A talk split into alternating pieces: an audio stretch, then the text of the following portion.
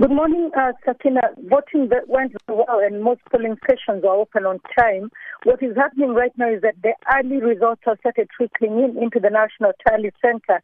They indicate an early lead for President Uhuru Kenyatta.